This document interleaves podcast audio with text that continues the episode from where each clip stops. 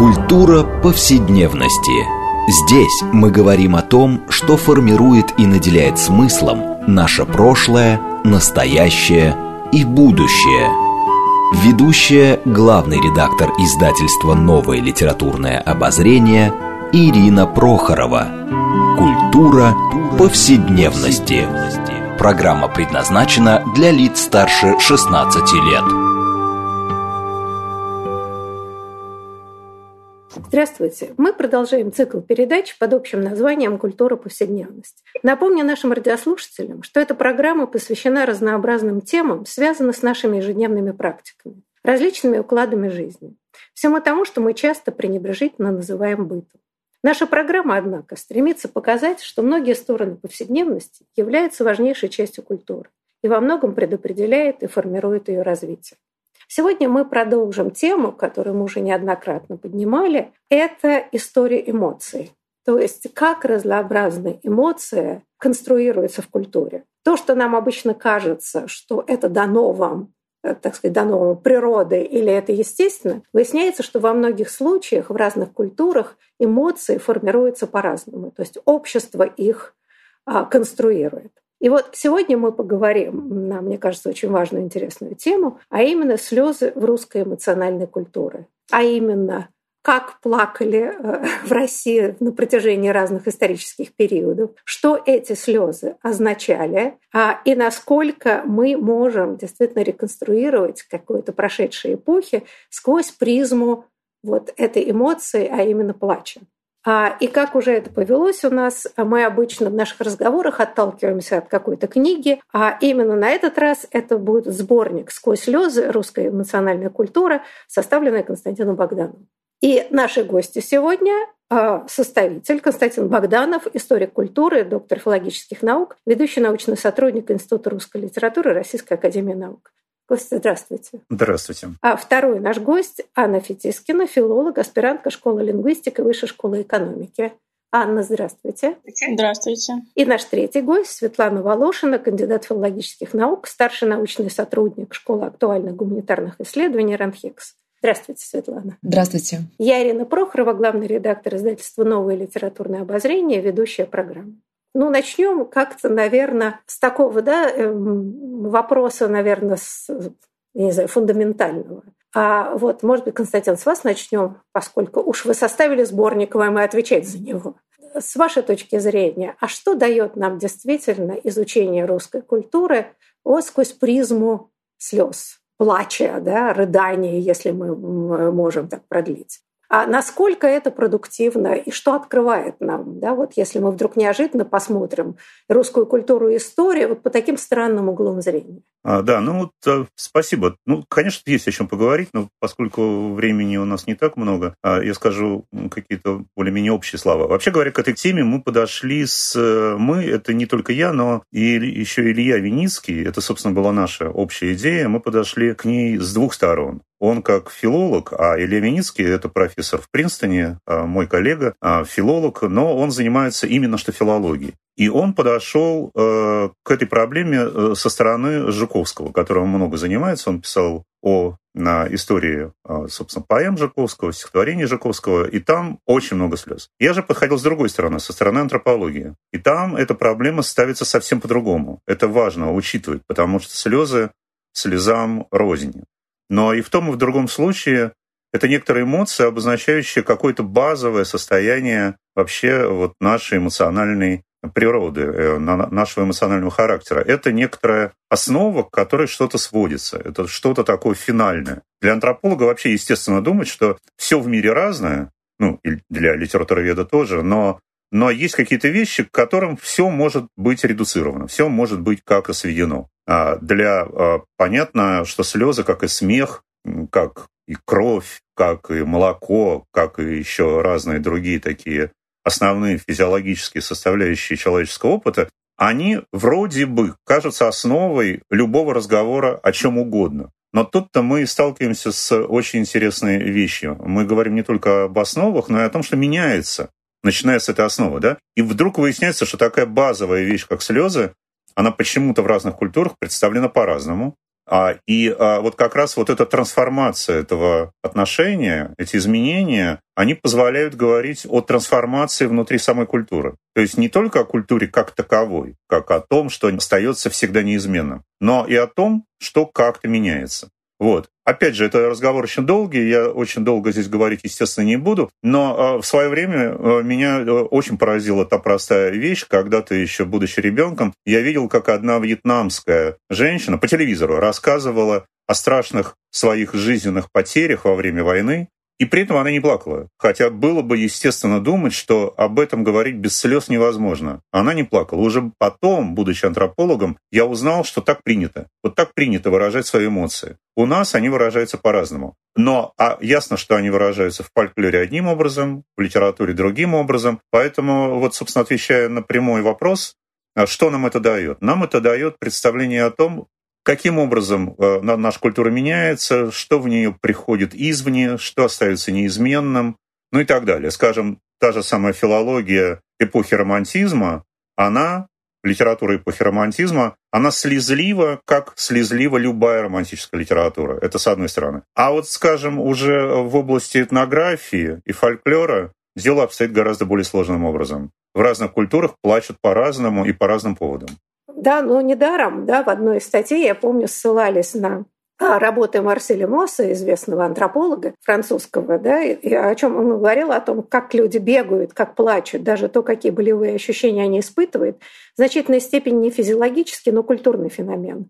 Э, телесные техники воспитываются обществом, которое либо поддерживает человека в тех или иных его телесных сценариях, либо пресекает их. И, и вот здесь э, встает главный вопрос, э, который, наверное, так или иначе мы будем обсуждать. Ну, в нынешней культуре она, конечно, изменилась, мы сейчас приходим к российской, э, но все равно считается, что э, ну, как-то мужчинам плакать не очень пристало, а женщины могут себе позволить рыдать. А тем более, если она вообще не рыдает, то она вроде бы как и бесчувственная. Так вот, хотелось бы понять, э, насколько древняя эта традиция. И вот, Анна, я хотела вас спросить, поскольку у вас статья связана э, с древней русской культурой, Насколько там позволялось э, мужчинам плакать? Я не могу отвечать за всю древнерусскую культуру. Я смотрела только летописи, а конкретно повесть временных лет, древнейшую летопись. И моей задачей было то есть вот лингвистическая задача, я смотрела все упоминания слов типа плакать, плач, слезы э, в летописи и контексты соответствующие. И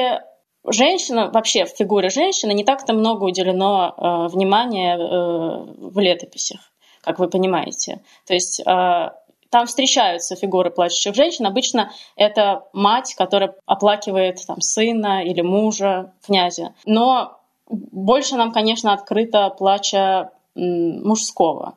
И там есть такая интересная закономерность, что повесть временных лет текст, а, как некоторые исследователи, к которым я себя отношу, считают а, текст, являющийся таким многослойным, то есть он как бы датируется XII веком, на самом деле он писался много э, лет.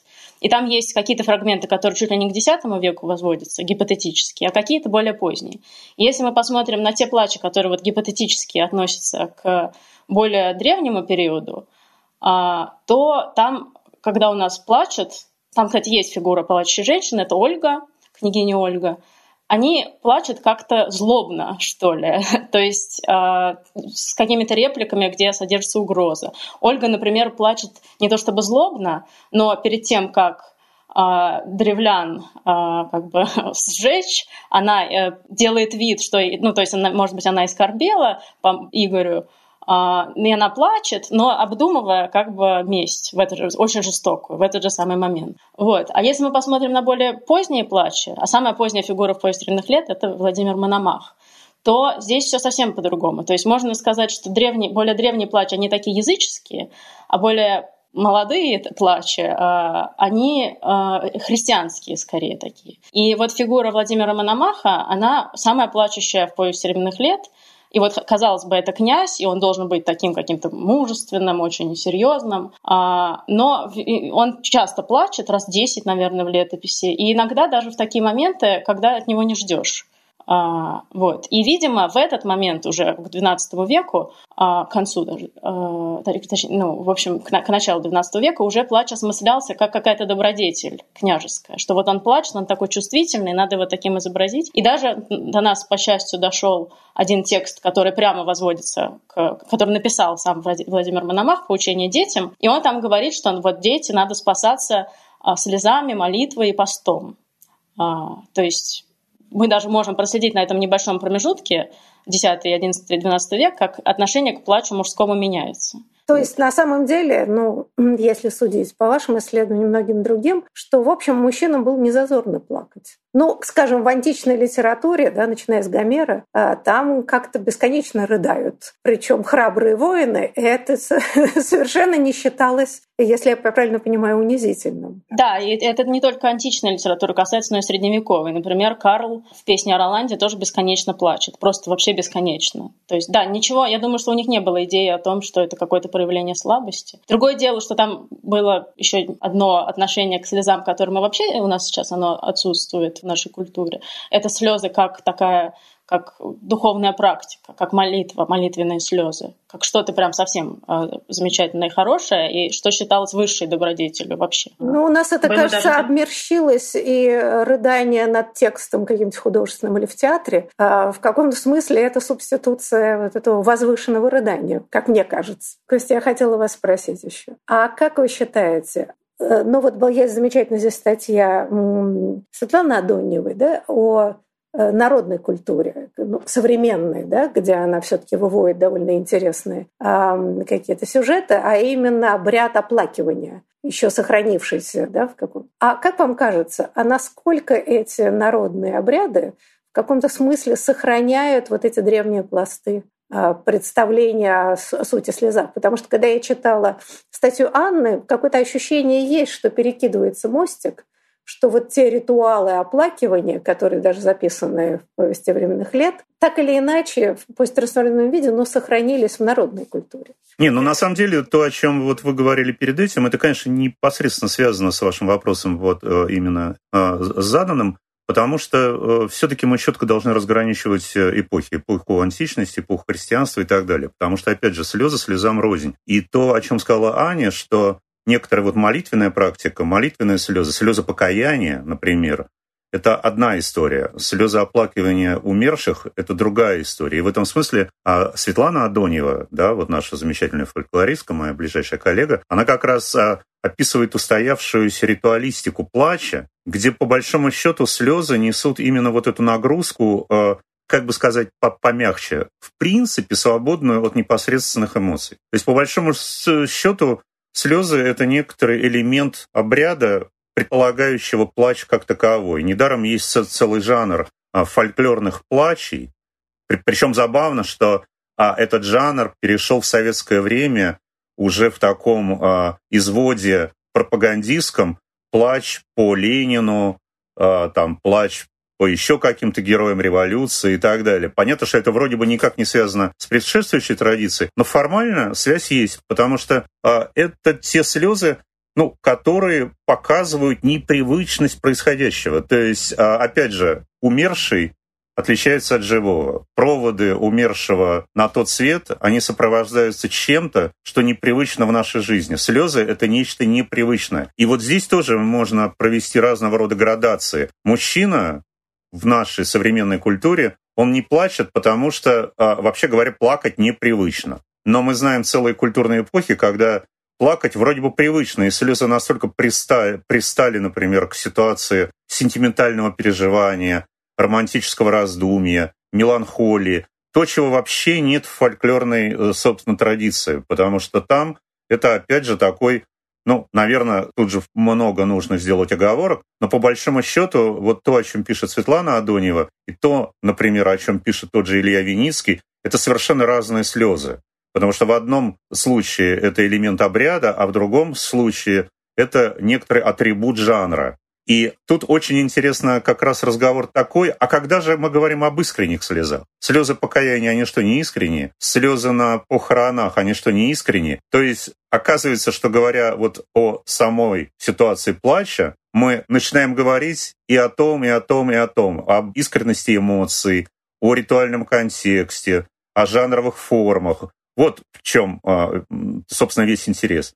Ну вот, скажем, я писал об Игоре Северянине, где слезы настолько срослись э, с представлением о прекрасной девушке, что не плачущая девушка, она как бы уже и не столь красива, как, как, как плачущая. Это, это такая чисто жанровая характеристика. И а, вот такая совсем маленькая такая ремарка. А, интересно то, что носовые платочки, которые вот носили девушки в конце 19 века, начале 20 века, об этом много у э, Лидии Чарской и так далее, это платок, который не несет на самом деле свои пер первоначальные функции. В него не сморкаются. Его а, в руках носят чтобы каким-то образом был вещественный вот такой предмет, который демонстрирует, что девушка может разрыдаться, она нечто переживает. То есть слезы и представление о прекрасном, оно как-то в данном случае едино.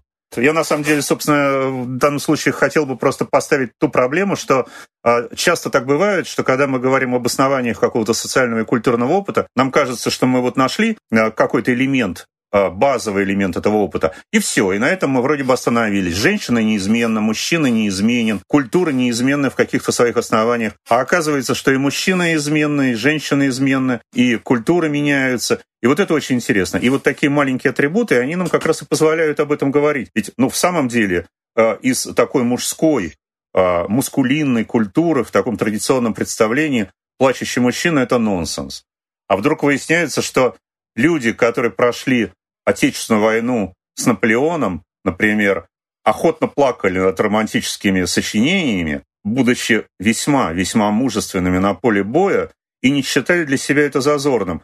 А вот в какой-нибудь тюремной культуре XX века плачут только какие-то, значит, отщепенцы и маргиналы, а настоящий мужик не плачет. Да, это, кстати, любопытно. Мне всегда была интересная история сентиментализма, которая как бы описывает, что это смягчение нравов, да, это как бы новая культура эмоций, где вырабатывается новый язык, значит, очень важный да, для последующего периода. Но при этом мы действительно часто забываем, что реальность в отличие от жанра, была весьма другая, да, что и нравы были грубые, и действительно люди много воевали, но при этом, да, считалось красивым и прекрасным плакать над какими-то сентиментальными вещами. Но, кстати говоря, в статье Винницкого есть замечательное рассуждение, что Карамзин, который стал а, таким проводником из сентименталистских чувств а в России, в общем, сам немножко подтрунивал над этой излишней слезивостью.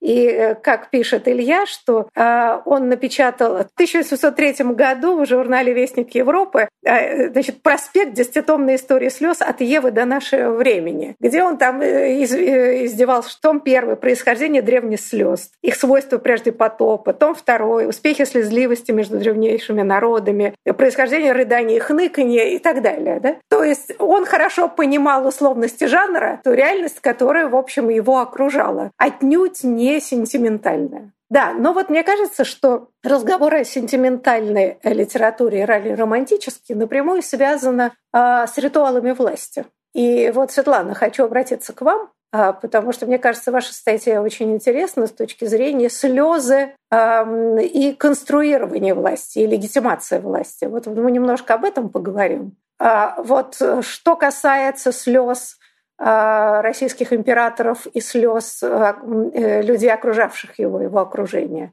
Вот как там обстоит дело?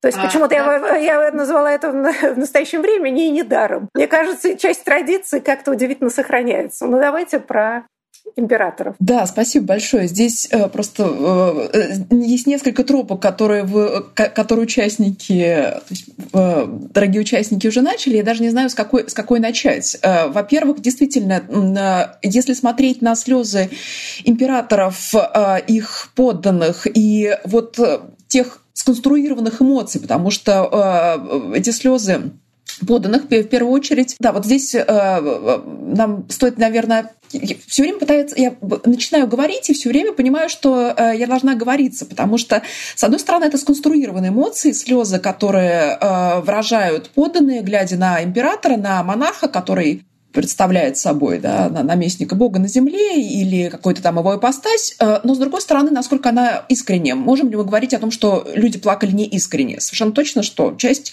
рыдала совершенно от души, что называется. И, э, с одной стороны, это так, с другой стороны, здесь, ну, в моей статье, в том, чем я занимаюсь, плачут мужчины по большей части, поскольку действительно часть политической истории, а в политической истории XIX века по большей части участвовали мужчины. И, э, в-третьих, здесь действительно есть такая, можно заметить такой переход от сентименталистской, наверное, традиции, которой следует Александр I, э, к, наверное, романтической, которой больше следует э, Николай I. И э, я занимаюсь Николаем I по большей части, и в какой-то момент я заметила, что подданные что-то часто плачут в официальных документах. То есть в официальных описаниях каких-то церемоний, визита императора в Москву, в частности, да, и, в, во время церемонии, которую придумал и внедрил Николай I, это церемония назначения наследника Александра Николаевича, тоже плачут.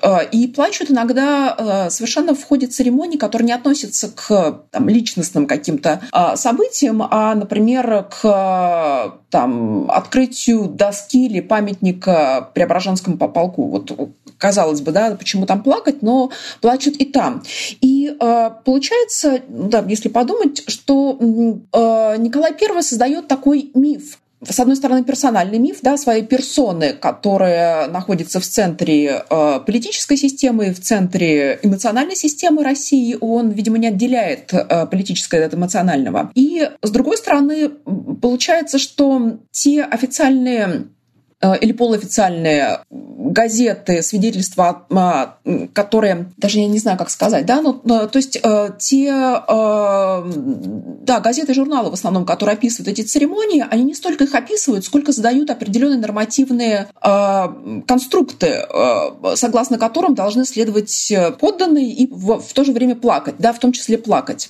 Э, в нужное время, в нужное место, в нужном месте и в нужных случаях. Э, и действительно плачут, плачут много. Причем, опять же, если приходить от Александра Первого э, к Николаю, Николаю Первому, я просто хочу сказать, что плакали не только при Николае Первом, но и до него, и после, просто плакали несколько иначе и в других случаях, то Александр Первый, такой как бы ангел на троне, как его называли, часто плачет сам. Он смотрит на своих подданных, умиляется, как хороши они, как они они преклоняются перед ним, а, он умиляется сердцем, плачет, и, в общем, плачет его а, подданные. При Николае Первом несколько меняется ситуация. Получается, что функция плача переходит, э, обязанность плача переходит практически полностью к подданным. Николай Первый не плачет сам. Он такой романтический, видимо, рыцарь, персонаж, который является собой такой символ силы, могущества, и плачут его окружение. Причем э, окружение плачет в совершенно разных э, ситуациях. Я тут боюсь увлечься и во многом повторить свою статью. Э, да,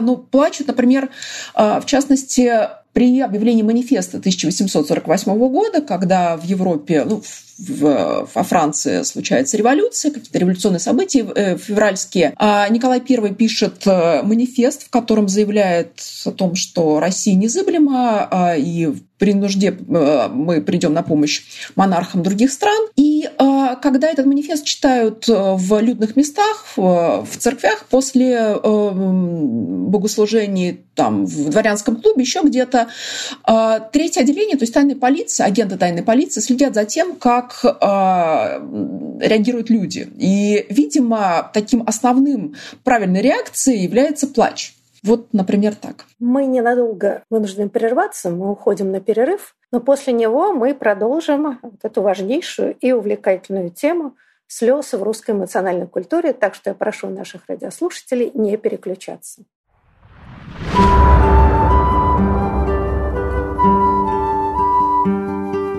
Здесь мы говорим о том, что формирует и наделяет смыслом наше прошлое, настоящее и будущее. Культура повседневности.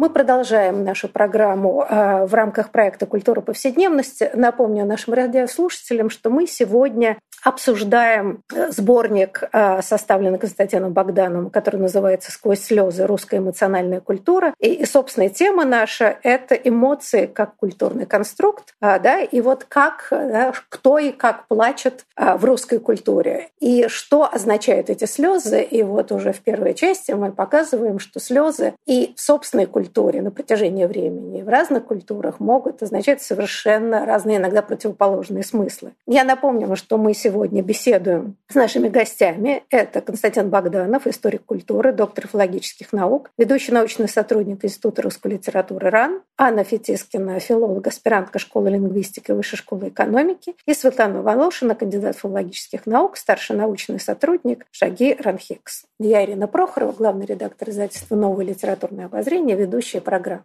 Да, но вот мы перед перерывом стали обсуждать а, сценарии и ритуалы власти и какое значение в них имеют слезы. А, ну, кстати, э, Светлана, вы когда говорили о том, что подданным положено плакать. Ну да, возможно, некоторые от восторга при виде царя и действительно плакали радостно и искренне. Но, э, как вы показали уже, что это ритуал. А, и я, знаете, сразу вспомнила странным образом, когда показывали кадры из Северной Кореи, там умер Кен Чен Ин, да, ну сейчас я забуду, да, то есть эм, отец нынешнего правителя, там показывали эти бесконечные рыдания и истерики огромного количества людей. И потом показывали, что следили за тем, хорошо ли плачут. А, а если недостаточно, то это были серьезные проработки, потому что это неуважение к великому человеку. А, а вот э, подобная история, она была, ну, не в такой степени, конечно, характерна для монархии XIX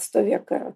Значит, если Николай I что-то там открывает, роняет слезу, вокруг никто не плачет, это как-то считалось нарушением ритуала? Да, это интересный вопрос. Э, но, знаете, здесь э, э, сложно сказать о нарушении ритуала, потому что в официальных источниках указано, что все действовали правильно, все, все плакали.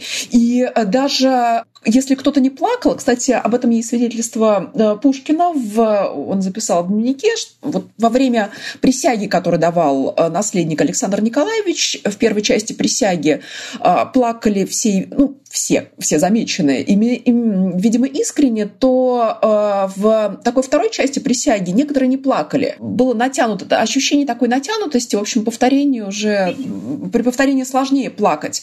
Но э, здесь можно вспомнить, конечно, Бориса Годунова, э, э, того же Пушкина, где, э, да, когда надо плакать, по, по, там, нет ли луку, потрем слюней глаза и, в общем, покажем, что мы действуем правильно. Вот эта мобилизация эмоций, которые, э, нужду в которой, необходимость которой осознают подданные в полной мере.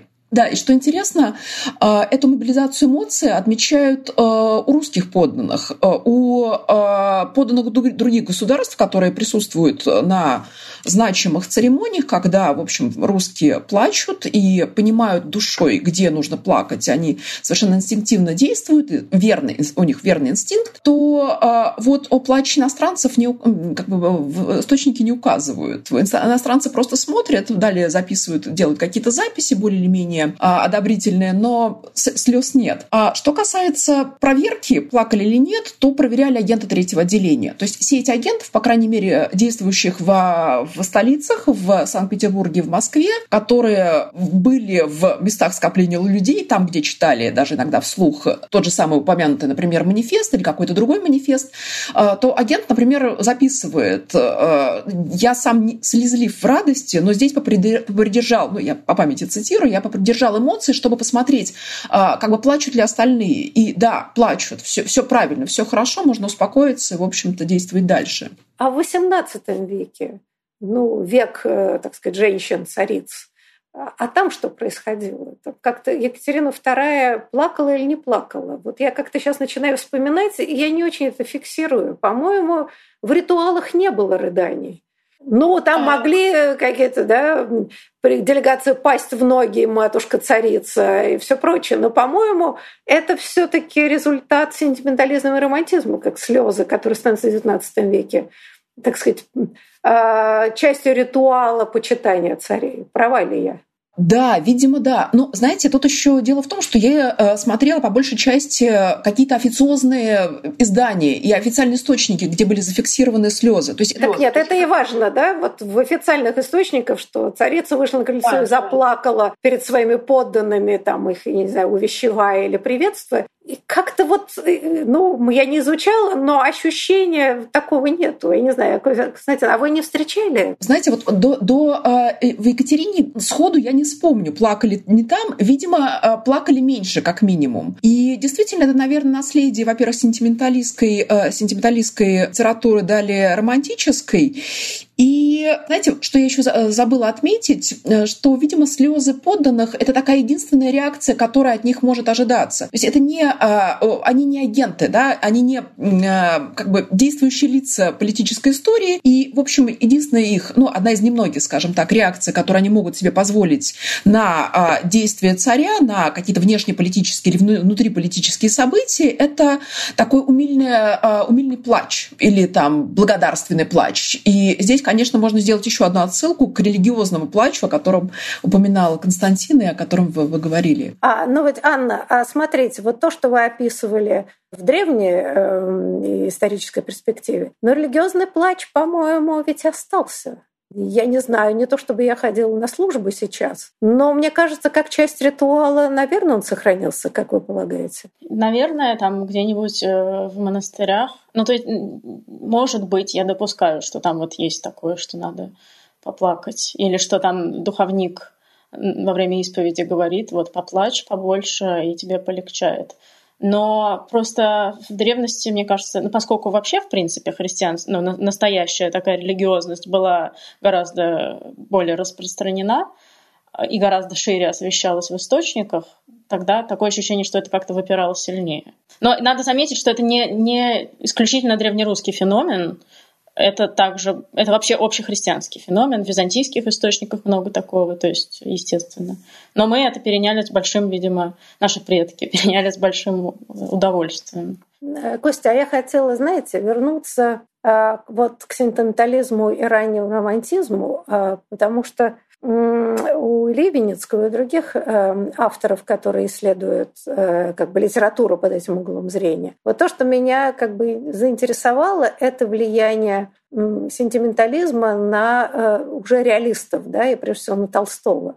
Вот, может, мы здесь немножко поговорим, потому что мне как-то это в голову не приходило. А он показывает, я имею в виду Левинецкий, показывает, что у Толстого бесконечно все плачут. И причем мужчины в большом количестве. Да? И этот э, диапазон слез там колоссальный. От, умилительных слез до печальных, и ярости, отчаяния и все прочее. Да? И э, вот это очень интересно. Тут есть такая непосредственная связь, на самом деле, и э, я бы даже такой странный парадокс э, немножко э, вот как-то проакцентировал. Я в свое время э, писал о знаках препинания в эпоху сентиментализма. И мы знаем, что у того же Карамзина была огромная любовь к многоточиям и тире. Это не, собственно, русская традиция, это, этого много у Стерна, вообще в английской э, традиции такого предсентиментализма, сентиментализма. Карамзин это, конечно, усвоил, но чем, чем это интересно? Уже современники потешались над тем, что э, вот эти бесконечные многоточия, они, собственно, заменяют собой плач. А вот переизбыток чувств. Вот э, я что-то сказал, и я плачу. Например, э, в «Бедной Лизе» Карамзина там огромное количество вот этих самых пропусков, вот этих самых синкоп, которые в, в голове у читателя э, в сущности являются плачем. Потому что эта маленькая книжечка, она заполнена слезами. Слезами читателя, слезами автора, слезами самой Лизы и так далее. Почему это интересно здесь? Потому что э, эта книжка страшно раздражала первых реалистов. Они говорили, что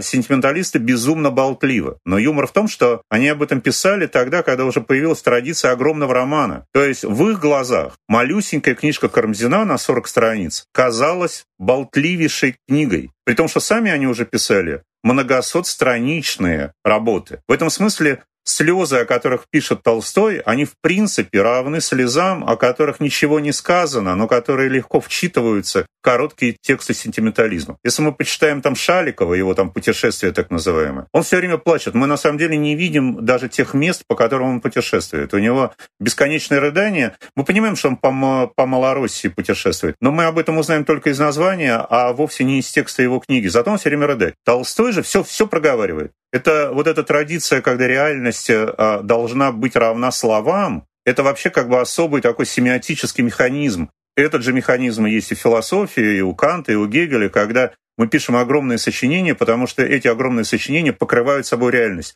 Реальность многообразна, и слов у меня много для этой реальности. Сентименталисты поступают иначе. Они дают возможность отдышаться, и вот эти отдушины, вот эти многоточия, вот эти тире заполнить какими-то эмоциональными вещами, которые по большому счету тоже широки, тоже велики. Я бы здесь на самом деле хотел вернуться э, чуть-чуть назад, вот о том, о чем говорила э, Света, о том, о чем вы спрашивали, по поводу ситуации власти и так далее, потому что мне кажется, здесь тоже это есть. А, ведь слезы — это знак подчинения наказуемый ребенок плачет, а, да, а тот, кто над ним, по идее, не плачет. В этом смысле, скажем, Елизавета Английская и Екатерина II, конечно, не плачут, потому что а, это же ситуация, это семиотика подчинения. Подданный плачет. И здесь вспомните реализм, наш архетипический знак слезы в русской литературе. Это слезинка ребенка у Достоевского. Вот э, прекрасная статья Игоря Кравчука о слезинке ребенка, которая вот напечатана тоже в этой книге, она как раз об этом о том, что мерила, собственно, ситуации подчинения, иногда такого зверского подчинения, которому, в общем, подвержены вот детишки у Достоевского и в «Братьях Карамазовых», и там э, в его других текстах. А это как бы такой знак, семиотический механизм, где мы должны понимать, на чьей мы стороне. Благонравный Алеша предлагает расстрелять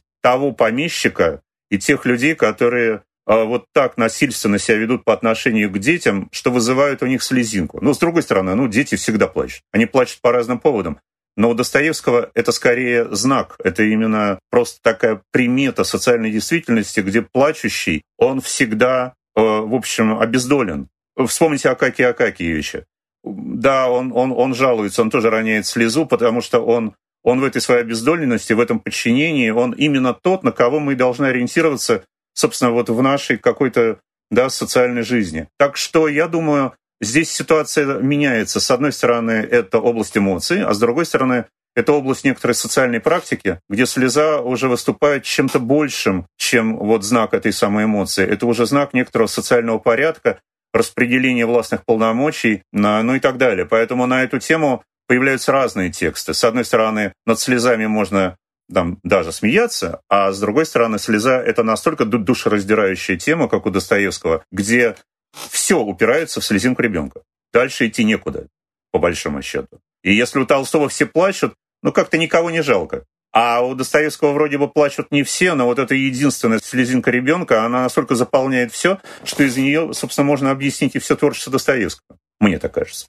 Да, вот, кстати говоря, э, вы упомянули женщин-правительниц, и я просто поняла, да, они не могли плакать, потому что а для них плач – это слабость. Они в мужском мире, да, они не должны плакать, э, по крайней мере, на публике. Да. Мужчины, имея все, так сказать, регалии, могут себе это позволить, потому что это выражение чувствительности и доброты монарха. Это важный момент. А я просто хотела зачитать э, очень смешного Винницкого.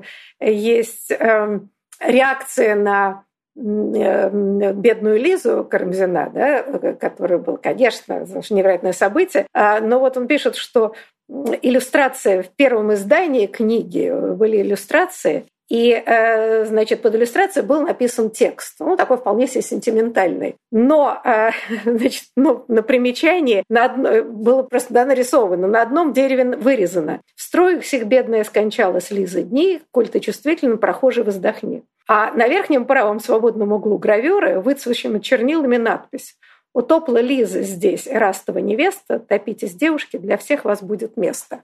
То есть некоторым образом реакция на сентиментальное, она и вот так вот прекрасно выражалась. А, ну вот, коллеги, хотелось бы перейти, конечно, к 20 веку. Э, где ситуация меняется. И мы, наверное, как-то слегка проскочим Серебряный век, который, как мне кажется, во многом наследовал вот этой сентиментально-романтической традиции. А, и вот как бы сама э, проговаривание чувств и разрабатывание нового словаря чувств шел там невероятно активно.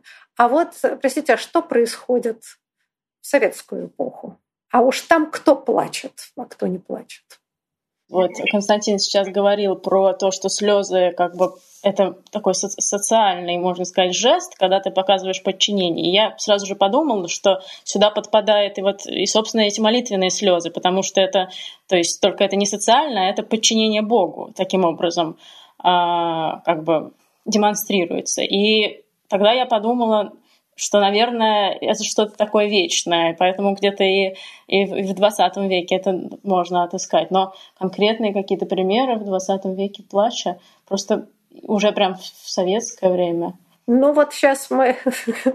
Э, Костя, я думаю, что вам начать есть смысл про советское время. Насколько здесь меняется ситуация? Не, ну ситуация на самом деле отчасти... Э, вот э, а, Аня чуть-чуть об этом вот сказала.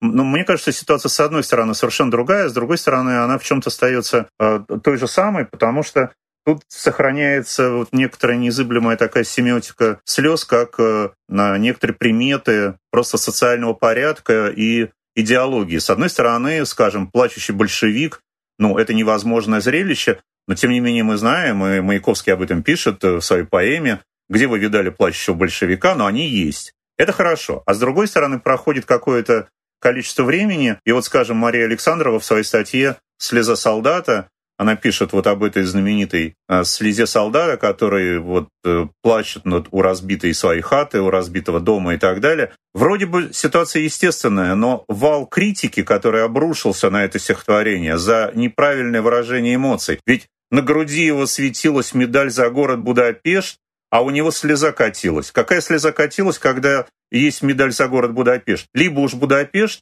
либо слеза. Поэтому приходится выбирать. И мне кажется, как раз вот советская культура, она на распутье. Особенно в 50-е годы, после смерти Сталина и в 60-е годы, она на распутье. Грубо говоря, Будапешт или слеза. И начинаются бесконечные дискуссии в литературе о новой искренности, например. Новая искренность, она предполагает слезы. Поэтому в 60-е годы слезы вроде бы возвращаются в свои естественные функции выражения эмоций. А в сталинской культуре, ну, конечно, люди, переживающие безумные совершенно там, трудности, страдания и так далее, они, тем не менее, ну, далеки от слез. И вот это, э, мне кажется, такая э, странная, подвешенная в воздухе ситуация, когда слезы с одной стороны хорошо, а с другой стороны плохо, она отчетливо тоже в кино проявляется. Вот, скажем, у Катриона Келли, у нее статья на об эстетике плача в позднем советском кино, там ровно та же ситуация. С одной стороны, настоящий советский человек не плачет, а чем плакать? У него все хорошо. Вообще советская действительность к слезам не предрасполагает. Э, ведь все идет своим путем. А с другой стороны, люди почему-то плачут. Непорядок. Но, тем не менее, а, кино на этом играет. И создается вот такая странная действительно искренность советской культурной поры, на которой очень многие так сказать, задумываются. Ну вот, скажем, у того же Дмитрия Пригова, э, вот о чем Ярослава Захарова в своей статье пишет, а это тоже э, некоторый такой элемент игры. С одной стороны, слезы отсылают к традиции социального и идеологического порядка, а с другой стороны, непосредственно проявление эмоций. Это, это огромная тема. Вот, вот, вот еще почему. Мы же понимаем, хотя мы и не психологи, что любые эмоции имеют зонную структуру ну, говоря человеческим языком, мы не всегда понимаем причину слез. Слезы — это и радость, и горе, и боль, и все что угодно, но слезы равны слезам. Поэтому э, мы одновременно начинаем говорить о тех эмоциях, которые за ними стоят. Знаете, э, мы понимаем, что, э, конечно, в Советском Союзе плакали очень много, э, учитывая условия жизни. Но здесь интересно, ведь мы говорим о как бы формах общественного поведения да, вот что положено. И, кстати, вот эта статья, которая посвящена, что как бы когда солдат мог плакать, а когда он не мог плакать, и вообще большевик не мог плакать. И вообще это такая милитаристская мобилизационная культура, которая требовала от людей героизма, бодрости, внешней радости, что, кстати, и осталось во всей идеологической продукции, которая создает ложное представление о том, как люди жили. Потому что, да, вот это вот оптимизм и восторг э, бесконечный, это часть вот такого действительно ритуала, который надо было э, демонстрировать. И, кстати говоря, в этом смысле это большая разница, то, как, где полагалось и кому плакать в армейской среде дореволюционной, да, и вот есть статья Софьи Коломейцевой, где она показывает, что при воспитании ну, разумеется, офицеров, да, было создано, если я там помню, а, журнал для чтения воспитанников военно-учебных заведений, да, где в том числе им преподавали ну, вот, а, способ поведения достойные солдата. И приводили примеры, там, как, когда плакал Кутузов, когда генерал Мирорадович, когда Румянцев, и вот как бы вообще-то плакать нельзя, но вот если смерть в семье, и Кутузов мог себе позволить плакать над зятем, а если человек плакал, так сказать, из чувств патриотизма, это тоже можно делать.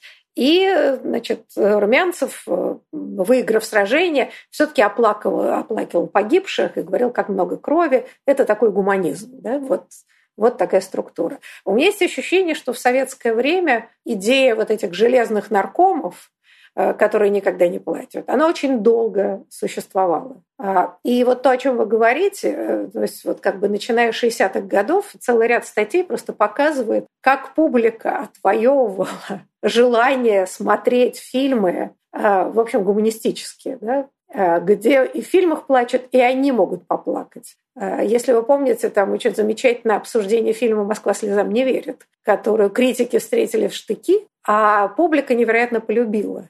И, и вот здесь такой произошел невероятный разрыв между желаниями публики, которым пришлось, ну, ну как бы цензорам пришлось уступить, да, и все-таки ошметками вот этой мобилизационной культуры, которая предполагала, что плакать советскому человеку нельзя. Но при этом на похоронах Сталина, кажется, разрешили. А, Это, а это ритуальное, что вы? Это рыдали все, и, ну, отчасти, я думаю, многие искренне, да, но это вполне входило те в сценарии власти о которых говорила Светлана, да, и мне кажется, сценарии власти вообще-то меняются, как ни странно, меньше мне такое впечатление, чем сценарий поведения других социальных групп. О, да, и э, вот по правлению Николая I видно, ну, э, отчасти потому, что это очень такое личностное, да, где личностное правление, где личностное начало очень ярко видно.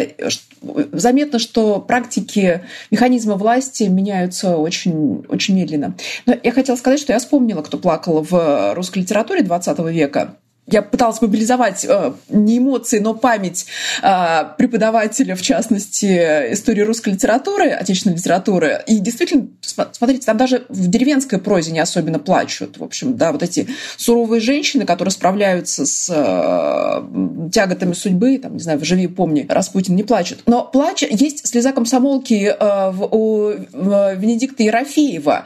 И есть э, эффект от очередного, я уж не помню, то ли коктейля, то ли какого-то какого-то одухотворяющего напитка, который употребляет а, и советует употреблять винечка, а, когда человек может только плакать и сказать «мама». Но это нас отсылает, опять же, к ритуальным таким религиозным слезам, потому что вот употребление алкогольных напитков разной степени э, удивительности, да, опять же, отсылает к религиозным практикам. То есть это такая архаическая практика получается. Но не... Да, но у нас в сборнике есть статья на эту тему, между прочим, да, и как раз э, вот, э, вот Александр Кубринский посвятил именно слезе вот комсомолки э, вот э, свою статью. Но тут как раз ситуация отчасти возвращает нас э, вот к тому, о чем говорила Ирина Дмитриевна. Давайте мы как раз на этой оптимистической ноте на слезе комсомолки завершим нашу программу. А, тема необъятная, конечно, мы затронули только самую верхнюю часть в тех проблем, которые в сборнике изложены, но я думаю, читатели восполнят это, прочитав книгу до конца. А, большое спасибо вам да, за прекрасную беседу и надеюсь до будущих встреч.